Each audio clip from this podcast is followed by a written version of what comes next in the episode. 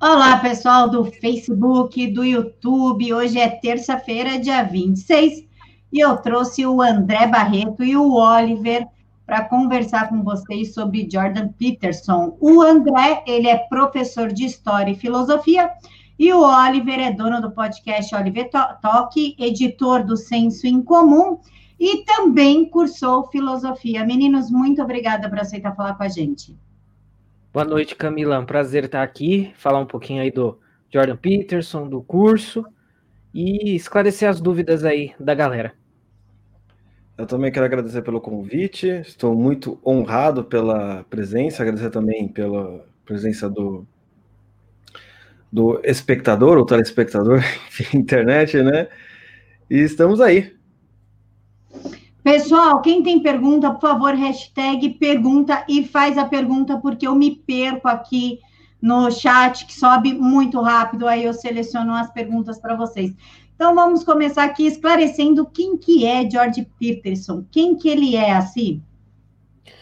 Então vamos lá. É, partindo aí do pressuposto tábula rasa, a pessoa não sabe absolutamente nada sobre Jordan Peterson, mas tem interesse. Tem interesse porque já sabe mais ou menos as discussões aqui que a gente trava, né? Que a gente está imerso e tudo mais. Então, Jordan Peterson é um psicólogo canadense, é um acadêmico de respeito, então ele teve uma vida privada de, privada entre aspas, né, mas uma vida mais é, escondida, né, que as, pouca gente o conhecia, não era um intelectual mundialmente conhecido, autor de best-seller global e que é o 12 regras para a vida, né? Uh, então ele era um acadêmico que publicava seus artigos, tinha uma cadeira numa universidade de respeito no Canadá, né, é canadense, até que um belo dia, uh, um, lá a província onde ele mora, no Canadá, decide passar, aprovar uma lei é, que vai obrigar as pessoas a se referirem a pessoas transgênero pelo pronome que elas quiserem, né? Então, seja lá o pronome que ela inventou, o pronome que ela escolheu, o pronome que ela preferir. E aí, é, ele, o Jordan Peterson fala: opa, peraí, isso eu não vou aceitar. Né? Eu até, ele diz, né? Eu até aceitaria uh, uma sugestão, eu aceito a discussão, agora que a lei me obrigue a usar determinado tipo de linguagem, eu não aceito. E aí ele raiou, né? Ele, ele é, despontou no YouTube como uma estrela, o canal dele cresceu muito, porque ele foi para o centro ali da, da universidade dele protestar contra essa lei. É, isso foi gravado, foi para o YouTube, e ele deixa de ser então um intelectual pouco conhecido, praticamente desconhecido, para ser tido como um intelectual relevante, influente, é, defensor da liberdade de expressão e contrário à ideologia de gênero, que é um tema tão caro para nós, né? Mas o Peterson não fica limitado a isso. Ele é um psicólogo e tem um trabalho de psicologia bastante interessante. Tem dois livros que a gente vai mencionar um pouco melhor no decorrer da, da live, né? Que é o 12 Regras para a Vida, que é o livro mais popular, digamos, mais acessível, e tem o Mapas do Significado, que é o trabalho mais denso, mais intelectual do, do Jordan Peterson, mas a gente detalha isso um pouco mais é, depois. E ele ganha fama menos pelo seu trabalho é, intelectual no Mapas do Significado, por exemplo, e mais por essas questões ideológicas de defesa da liberdade de expressão, contrariedade à ideologia de gênero, e o seu 12 Regras para a Vida vira, né, virou, é um best-seller mundial, pouco antes de ficar doente aí, ele fez palestras no mundo todo a respeito desse livro, porque além dessas mensagens que eu defini mais genericamente agora, ele também tem algumas outras que são muito atrativas, né? Então, por exemplo, ele chama a atenção para o fato de que o feminismo é uma ideologia tóxica, ele chama a atenção para o fato que a masculinidade está em crise e precisamos fazer algo a respeito, né? A educação, as instituições, a cultura, elas estão totalmente é, determinadas por essa ideologia feminista, e isso está começando a criar prejuízo para os homens, para os, e isso inclui os meninos, né? Então não são apenas homens adultos, mas os meninos, desde a mais é, é, é tenra fase escolar até a vida universitária, são prejudicados por esse predomínio. E então tudo esse pacote de coisas, né?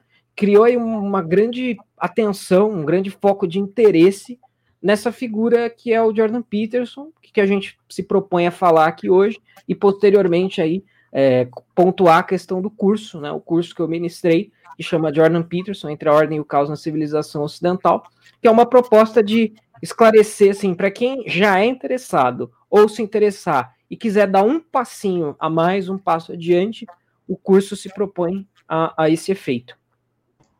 Luciano, Oliver, tanto faz. É, como que o George Peterson, então, vê a, a situação do Ocidente, o que nós estamos vivenciando hoje? Ideologia de gênero, feminismo, o homem é masculado, o que ele pensa sobre isso, quais são as soluções que ele dá sobre isso?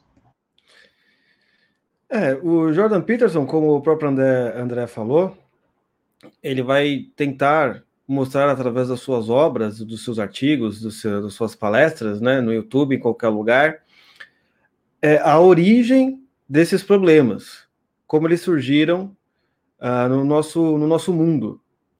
E que são vários, né? Mas o fator principal, na verdade, é o próprio, é o próprio feminismo, porque você está tirando a masculinidade, você está tratando a masculinidade como um mal em si, como se você, por exemplo, trans, por exemplo, transformasse um homem num sujeito afeminado, ele ficasse uh, mais bonzinho, sendo que nós sabemos que a bondade e a maldade não está vinculado à natureza masculina ou feminina. Um homem, uma mulher, uma criança podem ser bons ou maus. Isso não vai fazer diferença nenhuma uh, na prática. Então, por exemplo, essa ideia de você tirar a competitividade do homem, essa ideia de você achar que não, o homem só faz guerras, muito pelo contrário, ele vai explicar, vai puxar de Santo Agostinho, que do mesmo elemento que nós temos dentro de nós que nasce a virtude, também nasce o vício. Um homem agressor, covarde, é, se ele for muito bem educado, ele também pode ser transformado num herói de guerra. Entendeu? Ele pode, sei lá, se tornar um bombeiro em que vai salvar pessoas é, no momento que ninguém mais vai ter coragem, né? Então, esse, por exemplo, esses fatores da masculinidade, eles estão sendo basicamente é, destruídos entre nós e faz com que, acho que é perceptível, né? A gente sempre vê. Você viu? As mulheres sempre reclamam, né? Ah, não sei o que, hoje não tem mais homem de verdade, é tudo uns, uns covardes, mas é, é tanta coisa que está acontecendo, né? Porque o cara não sabe mais o que fazer, né? Tinha até aquele ator, né, que fez o Superman, que ele falou: olha, eu, eu não não é flerto mais com mulheres, porque eu não sei se, se porque flertar pode se tornar assédio. Ninguém sabe mais o que está acontecendo. Então, por exemplo, ele vai mostrar vários fatores dessa crise. Primeiro, o problema da linguagem. Muito bem dito para André no podcast Seja Preciso no que você diz. E também, como ele falou na própria questão de ideologia de gênero, de você forçar as pessoas a falar aquilo que ela não está vendo. Então, só porque eu vejo um homem de peruca, logo, portanto, eu terei que chamar é, o homem de ela ou de qualquer outro é, ou de qualquer, ou, qualquer outro termo, né? Esse é o primeiro ponto. Depois ele vai passar também na sua obra coisas importantes para nós, né? Como o marxismo, né? Ele até teve um grande debate com com Zizek, é assim que fala, Zizek, acho que é Zizek, né? Com o Zizek, então ele vai mostrar, por exemplo, o, como o marxismo também é, solapou as bases do Ocidente. Este é um dos pontos, né? Lembrando que ele é um, ele é um psicólogo, apesar de ele falar muito sobre política, muito sobre questões sociais, porque de certa forma isso não escapa, a questão dele é mais relacionado à própria natureza humana. Então, por exemplo, soluções que ele vai tentar é, trazer, uma das soluções você pode ver muito no livro 12 Regras para a Vida, né? um antídoto para o caos. São, assim, soluções simples, que qualquer pessoa pode fazer e pode, assim, melhorar o seu ambiente e também, logo, portanto, melhorar o mundo. Tem até uma regra, assim, a, a, uma das melhores, não é? é? Antes de querer mudar o mundo, é, arrume sua cama. A gente vê, por exemplo, né, principalmente os jovens, né, que são é, fascinados e apaixonados por ideologia, né? A gente sempre sabe, né? É, vários filósofos já falaram, vários autores já falaram. O próprio Mário Ferreira dos Santos dizia que a quantidade de jovens que se juntou é, ao nazismo, ao fascismo, ou que era contra os antigos é, pensadores, são vastos, né? Então os jovens eles têm essa facilidade, essa paixão em querer achar uma ideologia para mudar o mundo. Aí eles vão para as ruas, eles vão querer mudar o mundo, como a gente vê, mas muitas vezes eles chegam na própria casa, eles não fazem coisas simples, como arrumar a própria cama. Então, assim, ele não quer arrumar a vida dele, não quer arrumar as coisas que estão próximas dele, mas ele quer consertar o mundo. Perceba que esse é um dos princípios do, ou pelo menos uma, uma das sementes do pensamento revolucionário, né? De você querer é, dar ordem sobre as pessoas e mesmo que você não consiga, né? Você colocar mais pesos sobre alguém que você não consiga, que você não consegue carregar. Então, por exemplo, esse, isso é uma, da, uma das soluções que ele traz no livro 12 Regras, que é um livro, é, de certa forma, é, de fácil de uma digestão fácil, né? não um livro extremamente complexo, que nem o Mapa dos Significados, que é um outro livro que ele tem. Então, as soluções que ele, como psicólogo, o André pode até melhor falar sobre isso, acho que a solução que ele traz é, primeiro assim, vamos arrumar a nossa vida. São soluções particulares que, se todo mundo acabar fazendo, naturalmente as coisas começarão a andar como deveria, não é? Então, é basicamente isso. O André, muito se fala hoje em dia em masculinidade tóxica, né? Pegando um gancho do que o Oliver falou. Como que a gente lida com isso? Porque o homem ocidental, aquele homem que cuida da família, que sustenta a família, que dá aquela estrutura, ele está sendo sufocado, ele está deixando de existir. Tanto que eu estou lendo aqui diversos comentários que é graças a Deus já sou casada, e outros eu sou viúva e não quero mais casar. Realmente, homem viril virou um artigo raro, né? Como é que a gente lida com isso? A salvação, o que, que o Jordan Peterson fala sobre essa tentativa de colocar masculinidade como algo tóxico no Ocidente? Então, então vamos lá. É, é, na verdade, existem duas. Eu acho que a gente pode fazer uma, uma diferenciação, né? No fundo, no, a verdadeira masculinidade tóxica é essa masculinidade falsa que quer se vender como a masculinidade genuína, né? Que é uma masculinidade desprovida de todos os valores que tradicionalmente entendeu-se como valores masculinos, né? Então, por exemplo, o homem ser o chefe da família, o homem ser o provedor da casa, o homem ser é, é, o mais forte, né? Tanto no sentido é, em, to, em, todos os sentidos, quase, né? No sentido é, biológico e no sentido moral também, né? E nada disso quer dizer, né? Só para fazer o parênteses aqui, antes que isso caia em algum lugar e as pessoas distorçam, isso não quer dizer que as mulheres não possam exibir essas virtudes. Né? Isso daqui a gente nunca está falando de uma regra absoluta, né? Então, sei lá, vou pegar um exemplo aqui, né? É, uma mulher, é, que não vou, vou, focar no período antigo, mas vamos pensar agora: a mulher perdeu o marido por um acidente, né? E aí ela vai assumir essa posição dentro da sua casa. Ok, ninguém está remando contra isso, tá? Só para deixar é, bem, bem claro.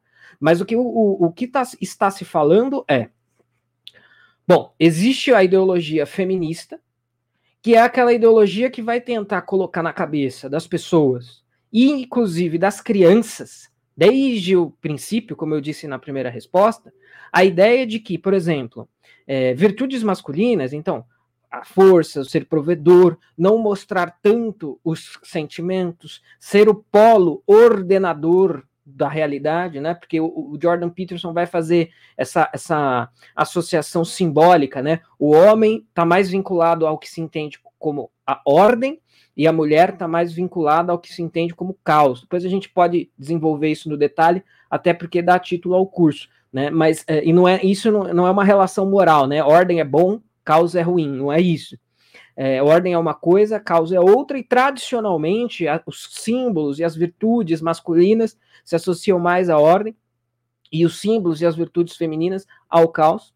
Mas então você tem duas. Mas voltando na, na masculinidade tóxica, e esse é um dos grandes temas do Peterson, e é um, um dos temas em que eu acho que ele nada de braçada, assim, ele, ele vai muito bem, ele bate muito na galera que, que acredita nisso e refuta isso com uma propriedade muito considerável.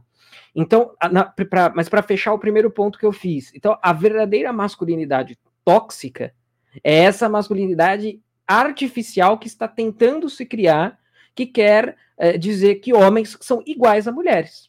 Ponto. Né? Então, se homens são iguais a mulheres, às vezes as pessoas perdem o fio do significado disso. Isso quer dizer que não existem virtudes masculinas ou femininas. Isso quer dizer que é todo mundo aquela massa é, sem forma, que no fundo, no fundo, o feminismo e a ideologia de gênero querem transformar é, homens e mulheres, é, é, tudo a mesma coisa. Botou uma peruca é mulher, tirou a peruca é, é homem, e, e, hoje é assim, amanhã é o inverso, e tudo permitido. É, então o Jordan Peterson vai falar o seguinte: e que a, a, a, o que se chama masculinidade tóxica, é, que as mulheres, as feministas querem dizer o quê? Que é o homem, é, é, o homem grosseiro, é o homem hostil, é o homem que, que maltrata as mulheres, é o homem que senta no transporte público com as pernas abertas, não dá espaço para a mulher que está sentada no banco do lado, para pegar um exemplo bem pontual. Então, o que tem de tóxico nesse comportamento é um comportamento, na verdade, humano e não masculino. Né? Porque tanto homens quanto mulheres apresentam comportamentos tóxicos. E o Luciano falou um pouco disso na. não com essas palavras, mas falou um pouco disso na fala dele agora há pouco. É, o que as feministas estão chamando de masculinidade tóxica é aquilo que tradicionalmente entendeu-se apenas como masculinidade, que é o grande alvo, o grande objeto de destruição, é aquilo que elas querem é, é, pôr abaixo. Né? Então, na verdade, masculinidade tóxica é o que elas propõem, né? Que, o, que, que, eles, o, que os homens se comportem igual, da mesma forma que as mulheres, o que é uma, um contrassenso, porque homens e mulheres são diferentes. Mas isso, né, na mitologia progressista, feminista, da ideologia de gênero, isso não é um, algo que possa ser admitido. Né? Você tem que afirmar e garantir que homens e mulheres são iguais. Então o Jordan Peterson está remando contra toda essa maré, falando: olha, isso daí é baboseira, isso daí está criando pessoas depressivas. Por quê? Porque você, as mulheres não encontram mais esse homem tradicional, digamos, e os homens se veem perdidos, porque eles têm uma demanda natural por ser assim, mas toda a cultura ao redor poda isso. Olha, não seja assim, você você tem que ser. Você pode chorar que nem uma criança, mesmo que você tenha 30 anos de idade, no primeiro problema que você se deparar pela frente. Você não precisa tomar a frente, você não precisa resolver o problema, você não precisa é, é, ser o provedor da, da, da, da, sua casa. Então vai, vai meio que atomizando todo mundo, né? A mulher vai buscar a carreira, o homem vai ficar solitário, vai virar um homem feminista, vai virar um MGTOW lá, que é o Man God Their Own Way, né? Que é o homem, tipo, é o homem se resolve sozinho, né? Ele não precisa de mulher. Então você cria esse tipo de aberração que no fundo, no fundo, é uma atomização, né? A mulher fica sozinha porque ela vai em busca da carreira, o homem fica sozinho porque ele não precisa mais da mulher para nada e ele tá é, é, ele não nutre nele mesmo mais valores considerados masculinos. E aí nós temos o caos social que se, que se apresenta diante de nós. Então, é, o Jordan Peterson se propõe aí a ser um, um antídoto contra tudo isso. Né? Então ele está falando, olha, tradicionalmente, isso que chama masculinidade tóxica, na verdade é a masculinidade tradicional. É aquilo que os homens sempre foram e sempre serão, porque é da sua própria estrutura biológica, real, natural. Né? Então ele está falando, e não tem nada errado com isso. Não seja tóxico, mas seja masculino, porque masculinidade existe e o papel do masculino é essencial no âmbito social. Oliver, é, nós vemos aí, eu sou um exemplo disso, mulheres que sustentam a casa sozinhas e a única figura adulta dentro da casa é uma mulher. No meu caso, eu tento, né, faço possível para deixar claro para o meu filho que ele é menino e que ele vai agir como um menino, né, que ele tem testosterona e a obrigação dele é ser homem, não ser sensível. Partindo dos ideais do Peterson, como é que as mães hoje em dia trabalham esse sentido de masculinidade e de feminilidade, porque isso também está sumindo, né? Você é menina, você tem que ser mais forte que o cara. Você vai deixar ele ganhar de você, ele é um homem, você tem que estar à frente dele. Como é que se lida com essa dicotomia na sociedade ocidental? É, acho que essa, quem responder essa pergunta tem a resposta de ouro. quem, quem solucionar esse problema é essa, resolveu todos os problemas da, da sociedade contemporânea, né? Olha, é, eu acho o seguinte, o André pode até responder isso melhor, mas pelo que eu já vi em algumas entrevistas, o, o problema, aí o central do que você está falando, né, é como ser mulher e como ser homem. Não é? Como o menino se tornar é, homem e como a menina se tornar mulher. Obviamente, né, a maior dificuldade que existe, tanto para os meninos quanto para as meninas, que nascem hoje em dia, que nascem, é, ou, ou, já nasceu um pouquinho atrás, como o próprio Peterson fala, é encontrar modelos. É? Por isso que ele trabalha bastante com mitos, ah, não é? Uh, com literatura, várias palestras deles têm esse, é, essa pegada um pouco mais literária, mitológica. Então, encontrar modelos de masculinidade não é, ou, de fem, ou de feminilidade está se tornando difícil.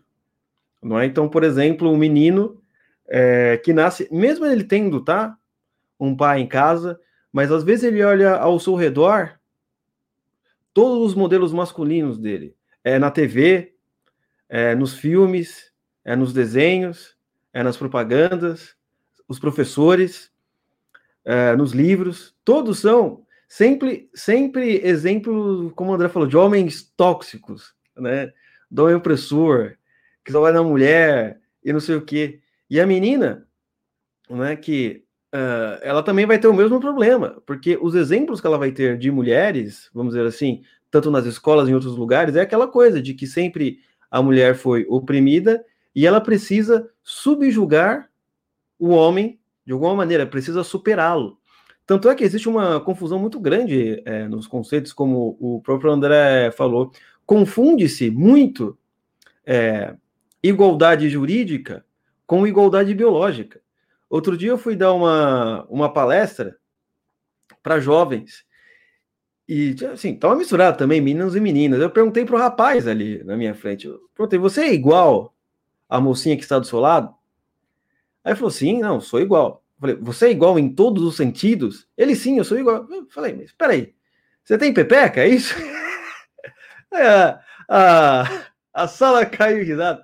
Mas é interessante essa, é, essa, essa questão aqui, porque ele não conseguia na cabeça dele, ao ponto de ele imaginar que existem diferenças uh, biológicas, já era uma coisa assim, é, quase um pecado. Assim, queria levá-lo a, a condenação eterna. Então, por exemplo, você vai ter esses problemas, e o que precisaria ser resgatado é, na verdade, é, os modelos, não é tanto de ser homem quanto de ser mulher. Como você mesmo falou, uma, uma mãe solteira, ela faz trabalho de duas pessoas, não é? De, ela faz o trabalho da, do feminino e também o trabalho da parte masculina. E não tem problema nenhum, porque durante todo o durante toda a história sempre houve esses casos, hoje ainda mais, né? Enfim, porque hoje dá para separar mais e, e, várias e várias e várias e várias coisas, né? Mas o problema é que Fora de casa, o imaginário do jovem, do homem ou da menina, está sendo trabalhado de maneira totalmente contrária. Então ele vê lá a mãe, a mocinha vê a mãe cuidando, sendo é, é, fraterna. Estou imaginando aqui, por exemplo, um casal que está lá, a mãe e o marido. Mas ele chega, é, ela chega na escola, ela aprende tudo ao contrário e começa externar isso, né? Então, por exemplo, um dado que o Peterson sempre fala, né? É, a maioria das mulheres que chegam ao topo mais alto da carreira, né, da advocacia ou qualquer outro lugar, chega a mais ou menos 35 anos, ela tá solteira tal, começa a bater alguma coisa dentro dela que ela precisa formar uma família. Isso são dados que ele apresenta, não é uma coisa, não é uma coisa instintiva, assim, ah, você tá chutando, não. Ela percebe, meu, peraí, ficar trabalhando que nem louco, é ficar competindo com os homens aqui para ver quem trabalha mais, 20, 30 horas por dia, e eu tô assim, é, sozinha, abandonada, não sei o quê. Eu reclamo tanto que os homens são opressores, mas eu sou é, escravo do meu chefe, né? Como fala o próprio Chesterton, nesse sentido. Então, por aí você vai vendo que às vezes a natureza começa a exigir algumas coisas, não é? E um outro dado também, que as próprias feministas falam muito disso, elas falam assim, não, porque É, as pessoas mais poderosas do mundo são homens brancos, ricos, é, é, homens brancos, héteros, aquela coisa. Mas se você, se você for ver, na real, é 1% de todos os homens que existem. É, quantos homens existem que nem o Bill Gates? Quase ninguém. Né? Então, assim, se você, você me comparar, comparar o André. André, André mora na Zona Leste, meu Deus do céu.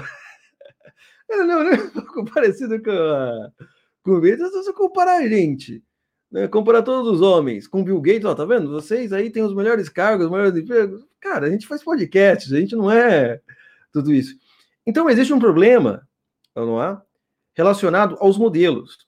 E eu acho que bons modelos, como o próprio Peterson apresenta, é encontrado, o Peterson e o professor Lauro de Carvalho também, é encontrado na literatura de imaginação, na própria literatura.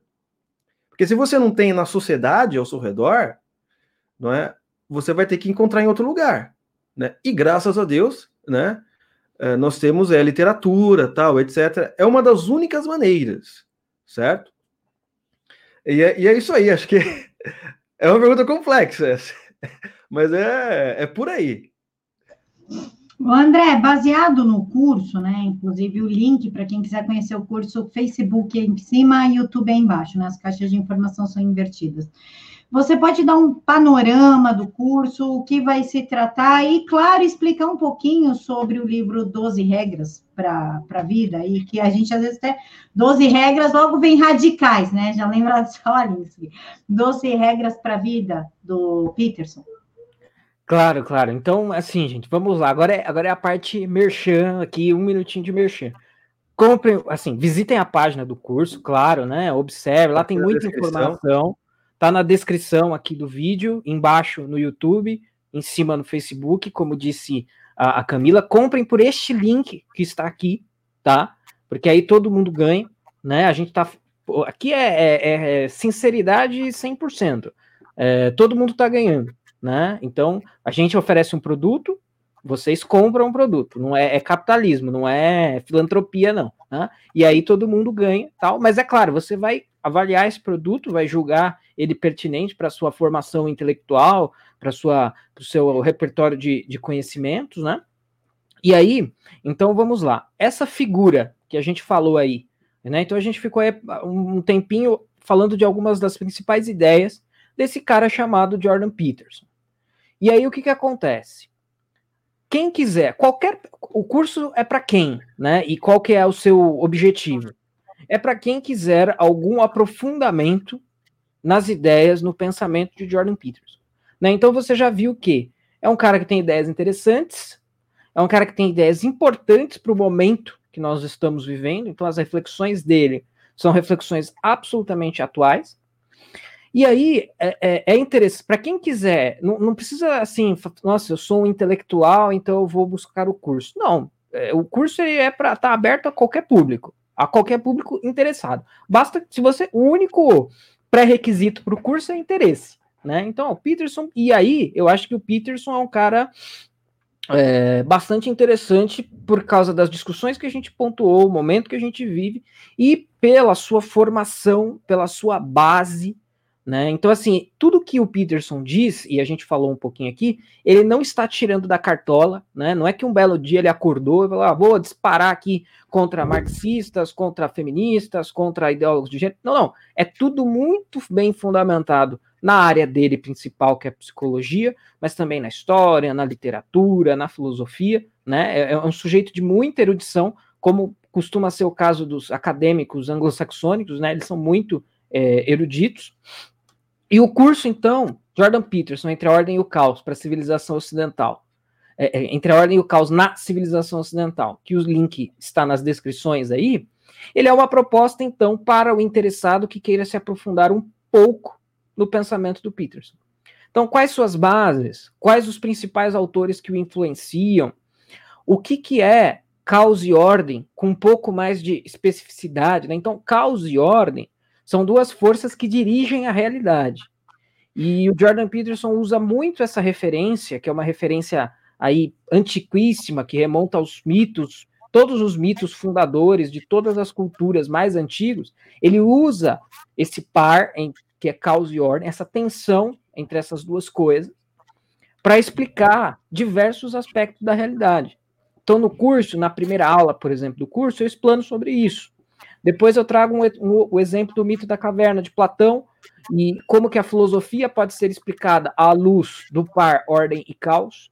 Então eu misturo Peterson com Platão e continuo na pegada de explicar o pensamento e, e a substância é, do Jordan Peterson.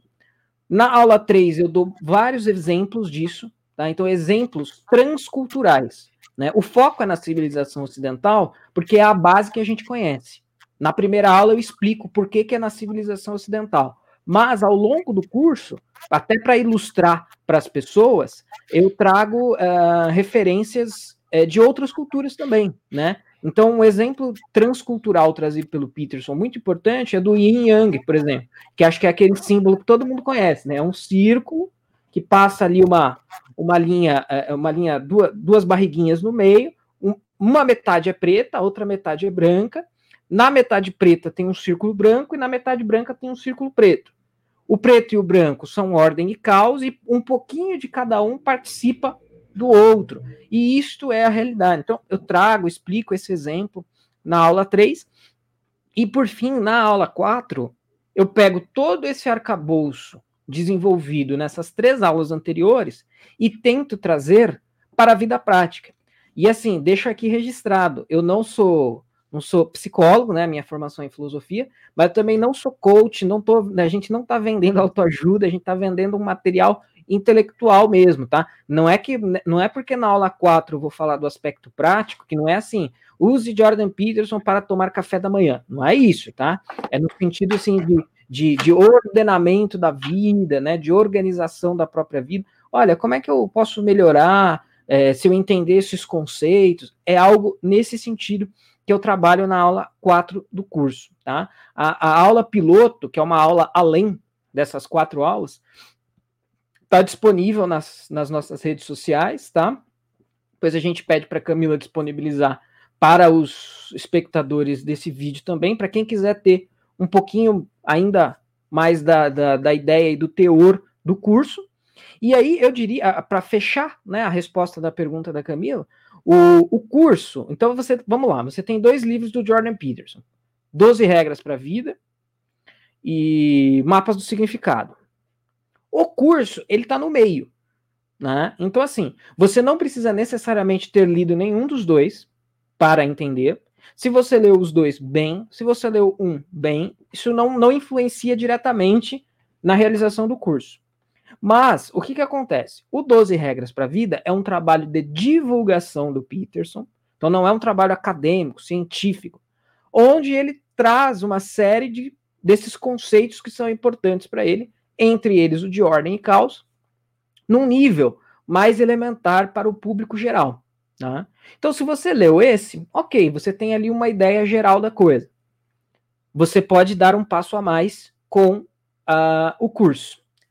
É, se você não leu nenhum dos dois, você pode começar com o curso e partir para os livros. Se você leu os dois, esse eu acho que, assim, se você leu e entendeu os dois, o que é difícil, mas não é impossível, porque o Mapas do Significado é um livro muito grande, né, muito denso, é, você pode tirar proveito, porque eu cito autores além do Peterson. Né? Então eu cito Michel Adler, por exemplo, que era um historiador das religiões romeno, que eu acho que dialoga muito com o Peterson e que o, o Peterson cita relativamente pouco na sua obra, mas eu acho que tem a ver.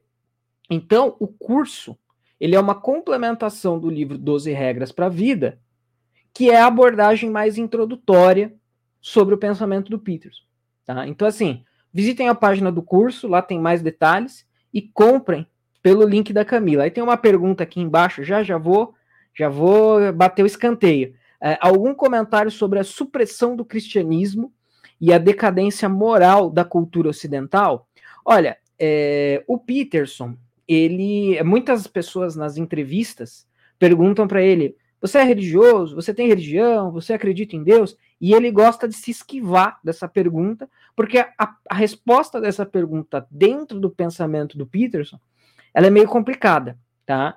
Então ele não é um religioso ortodoxo, e alguém assim que seja um religioso muito ortodoxo pode ter um pezinho atrás com a abordagem do Peterson, embora nada comprometedor, na minha opinião. Porque dá, às vezes dá a entender que o Peterson faz uma.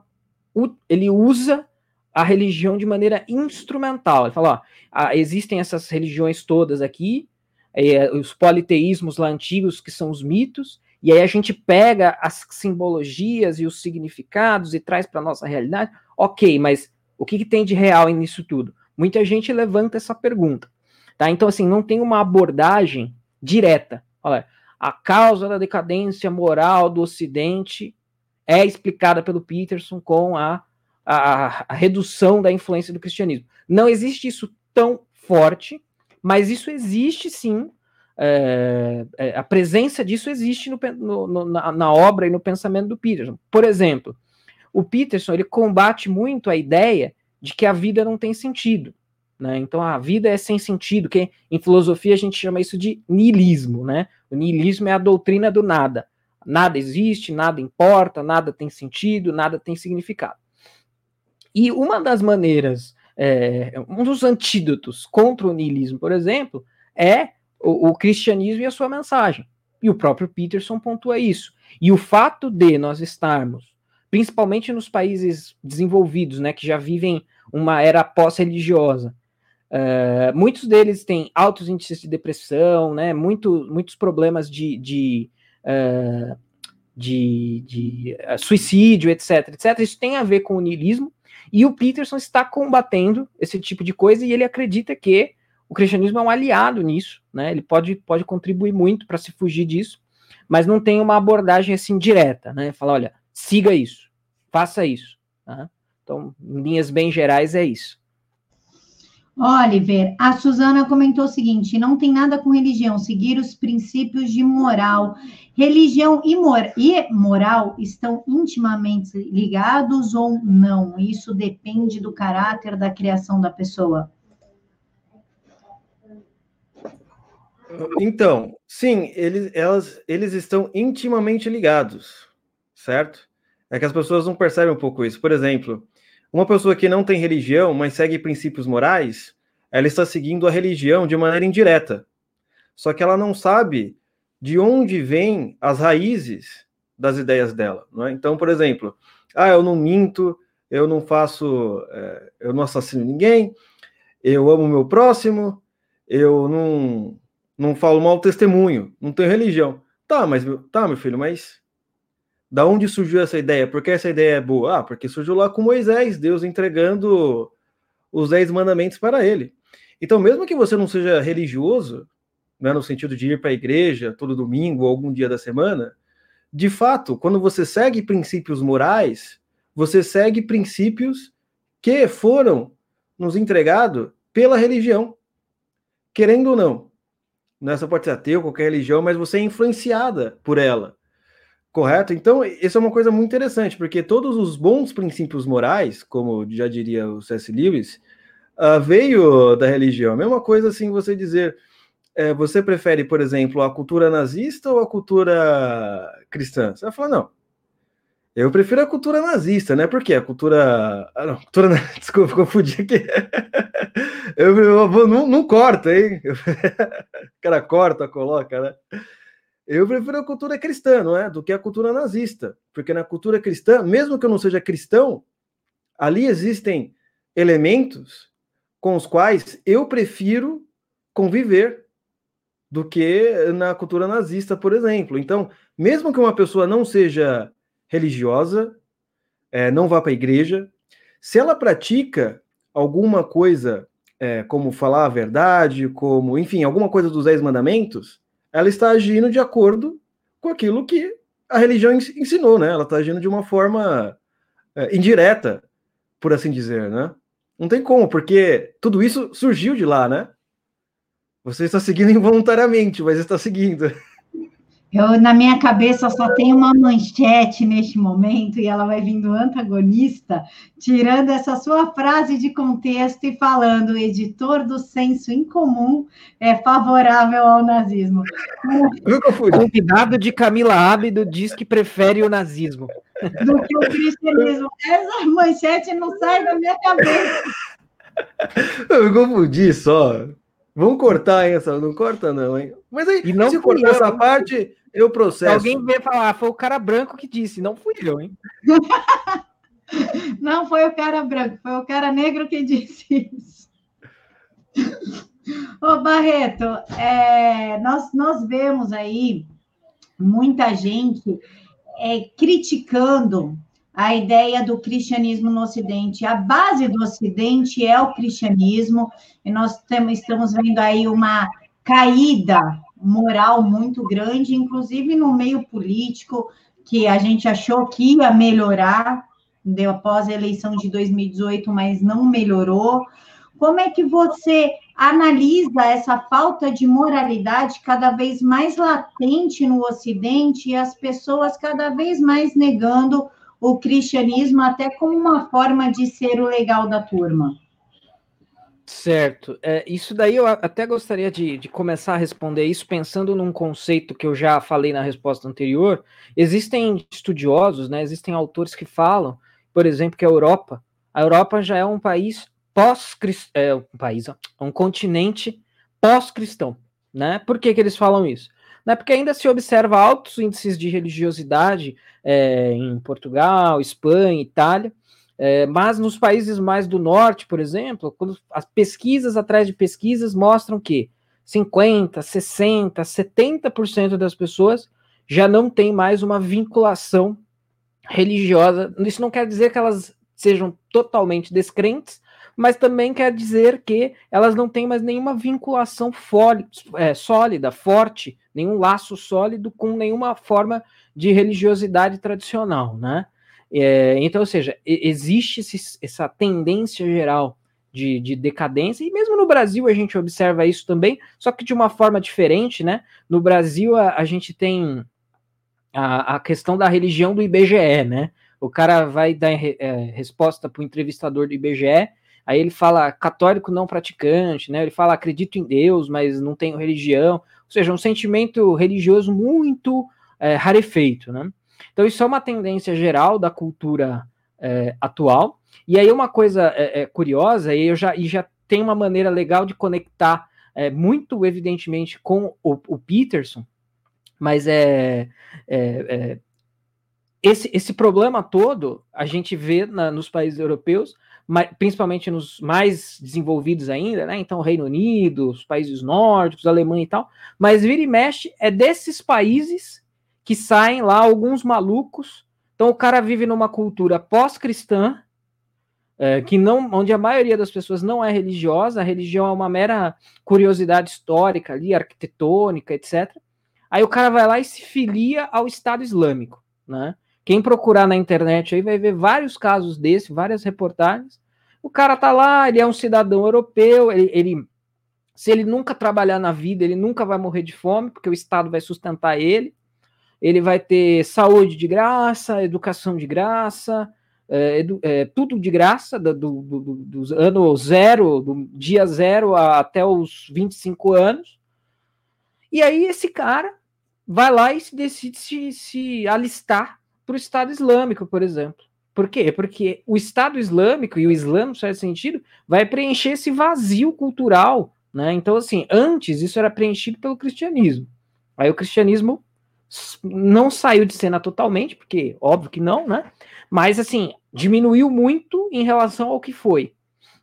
Aí o cara vai preencher o seu vazio existencial com o Estado Islâmico. Ele vai preencher, uh, ele vai deixar o seu niilismo de lado, né? Então, essa teoria do nada absoluto, e vai preencher isso com, com radicalismo, com terrorismo, com islamismo. Uma maneira da gente entender isso à luz do Peterson, na minha visão, é que o Peterson ele bate muito numa questão também que até é interessante que a gente nem mencionou ela aqui hoje ainda, que é a questão do relativismo, né? Então, do relativismo moral, né? Então, num contexto onde o cristianismo é predominante, digamos, é impossível que, que, que é, grace, né? Que, que, que exista um relativismo muito forte. O que, que é o relativismo? É a ideia de que, olha, não existem verdades, tudo é possível, tudo é permitido, não existem culturas superiores ou inferiores, não existe certo ou errado, né? Se a, a, a tribo indígena mata o bebê com problema, defici com deficiência, não tem problema, porque cada um com a sua cultura. Então, relativismo é isso. O Peterson bate nisso com muita força, e isso é uma consequência também desse esvaziamento, né? Então, assim, se você. O, o cristianismo oferece uma moral objetiva, né? Então não tem essa de certo e errado. Tem lá, meu amigo, Dez Mandamentos, Sermão da Montanha, aquilo ali são ensinamentos morais objetivos. Mas como o cristianismo foi culturalmente enfraquecido, acendeu o, o, relativismo, essa ideia de que tudo é, tudo é permitido, tudo é válido, tudo é certo. É, e o Peterson bate muito nesse relativismo. Não, não, isso daí é. Isso daí, meu amigo, isso é baboseira pós-moderna, né? É aí que ele vai bater também nos pós-modernos, né? Ele vai falar: olha, o pós-modernismo, que no fundo, no fundo, qual é a ideologia do momento? Né? Qual é a ideologia de hoje? É o pós-modernismo. E o pós-modernismo ele é uma ideologia relativista. É ele que vai falar, né, no campo da antropologia, ele diz que todas as culturas são iguais. No campo da moral, ele diz que não existe certo ou errado. No campo da, do conhecimento, ele diz que é, não há saberes verdadeiros e saberes falsos, existem saberes apenas, né? Então, tudo isso, se a gente quiser juntar toda essa baboseira é, numa única palavra, é o pós-modernismo e o Peterson tá, assim, indo com os dois pés no peito, de botina, contra uh, o pós-modernismo. Então, é, ele pode contribuir muito para a gente entender essa problemática, entender e resolver essa problemática toda. Oliver, eu acabei de receber aqui o seguinte: ONU inclui marido e esposa em lista de termos proibidos e a China planeja monitorar saúde dos cidadãos permanentemente. Estaríamos entrando, então, numa nova ordem mundial, como disse assim, um pós-modernismo, uma nova ordem mundial de palavras, inclusive de monitoramento?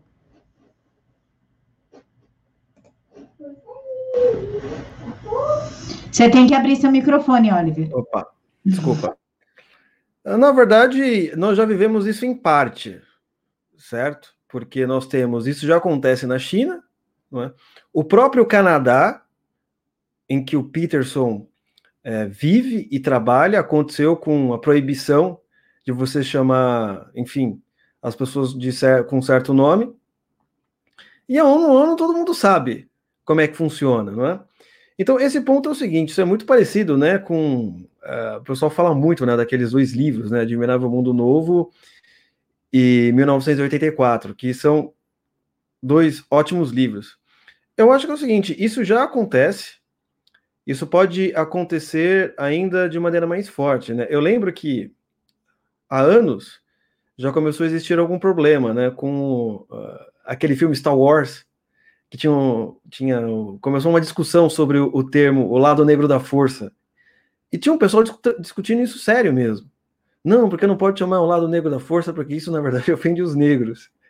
Vamos mudar o termo negro.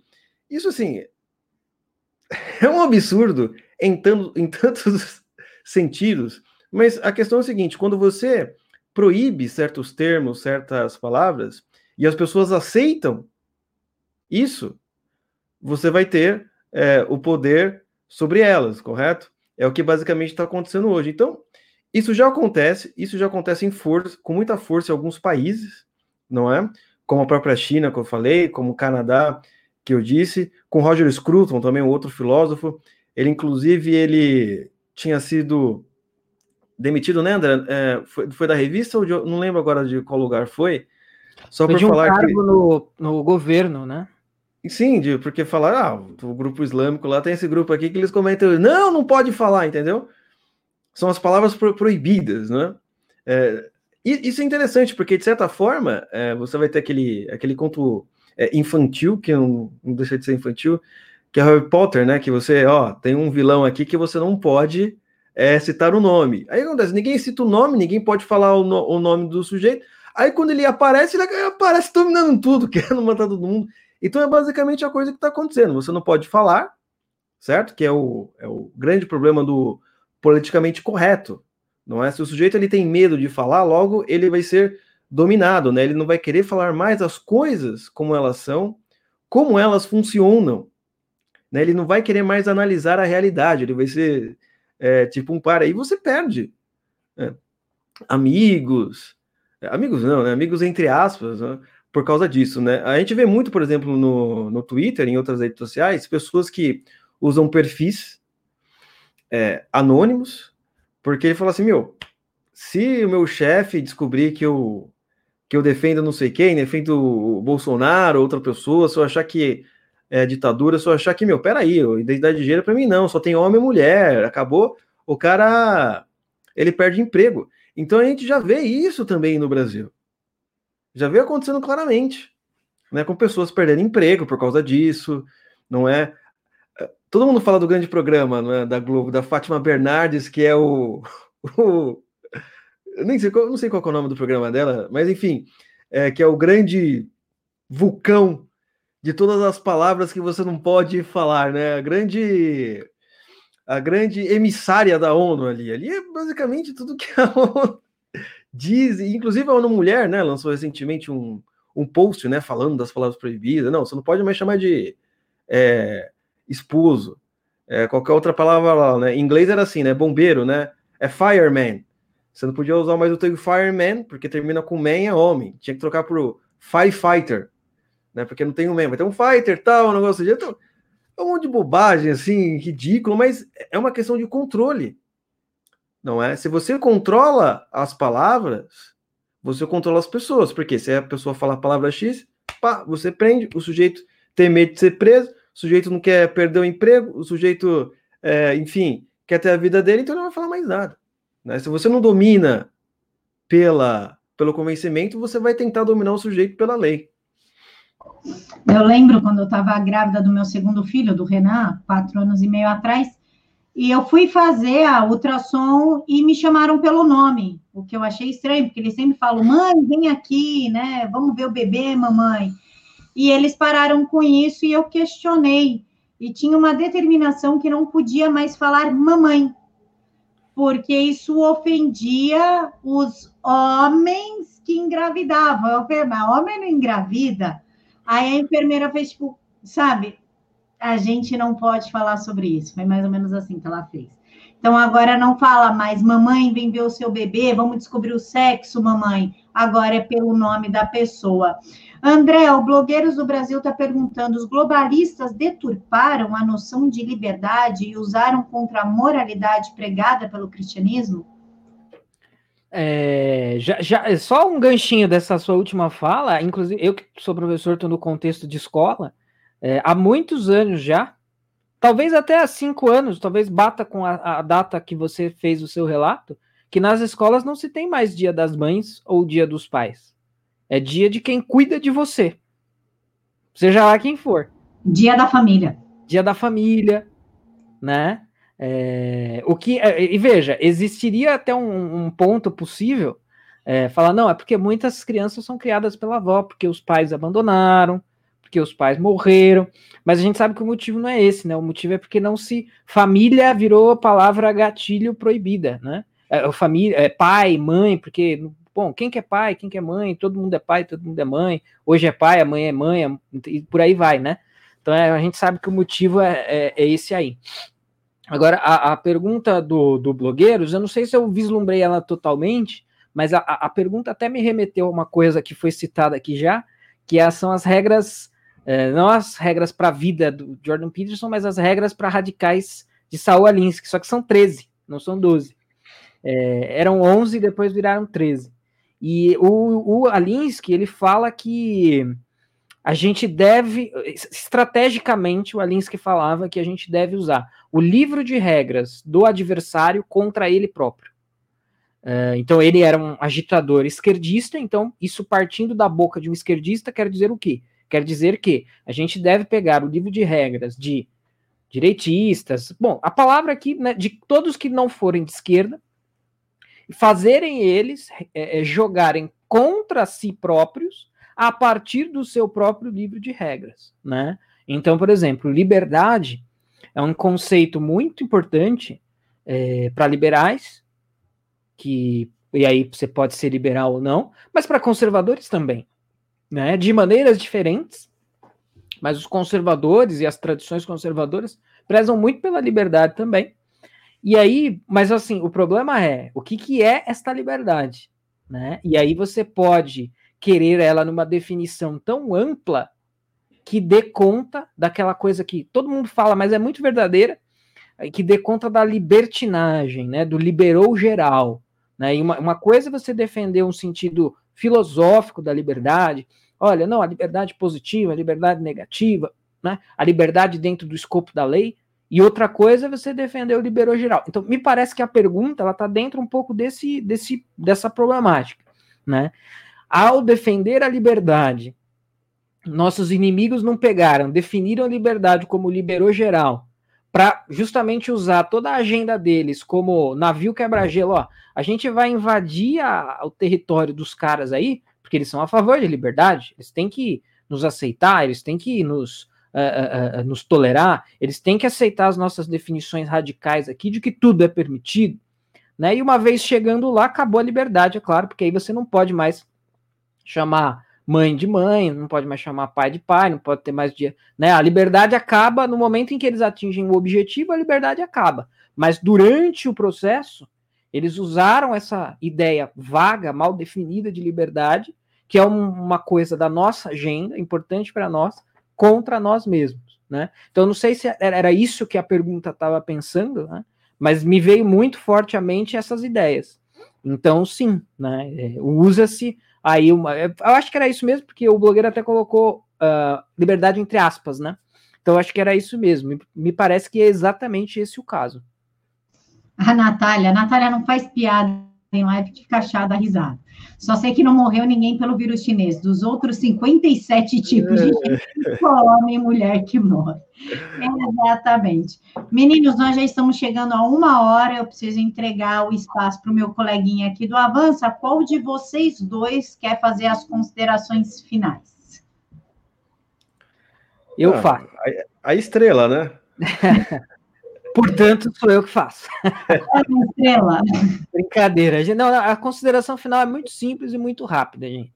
Então, assim, público que não nos conhece aqui, não nos conhece é, André e Oliver, é claro, né? É, dá uma visitada na página do curso. É, não é pelo André ou pelo Oliver, é o Jordan Peterson, que aí a gente, se não é o maior, é um dos maiores intelectuais do momento e que tem muitas coisas, muitas palavras a dizer para nós. Nós que estamos na luta que estamos, nós que travamos as batalhas que travamos, nós que somos conservadores ou em algum outro espectro da direita. Embora o curso não aborde muita política, mas as consequências dos de alguns pensamentos do Jordan Peterson dialogam muito com a gente. Então visitem a página do curso, considerem aí a, a, compra do curso, comprem pelo link da, da Camila, usem o cupom da Camila, acho que é Camila Abdo o cupom, se eu não me engano, mas ela vai deixar aí em evidência essa questão do cupom. Com o cupom você ganha 10% de desconto e todo mundo sai ganhando. Né? Nós, você, porque você vai comprar um produto que vai enriquecer o seu repertório cultural, intelectual aí, e vai ajudar todos também financeiramente, porque a gente está aqui trabalhando, né? A gente não está é, é, para brincadeira, né? Nós conservadores não estamos para brincadeira. Então é isso. Agradeço a audiência de todos, o espaço no canal cedido pela Camila e compre o curso. Pessoal, só quero responder aqui a dúvida do Elton. Elton, na agenda infantil não vem mais escrito mamãe ou papai, vem escrito agora cuidador ou o nome da pessoa que está responsável na agenda, tá? Essas duas palavras meio que foram excluídas do vocabulário. Eu posso falar isso que eu tenho uma filha de 12, outro de 4, e é, o padrão é o mesmo. Pessoal, novamente, o link está aqui na caixa de informações, Facebook em cima YouTube embaixo. Muito obrigada pela presença de vocês e, claro, um obrigado especial para as minhas administradoras do chat, Brenda, Natália e Ejapa. Muito obrigada a todos. Fiquem com Deus.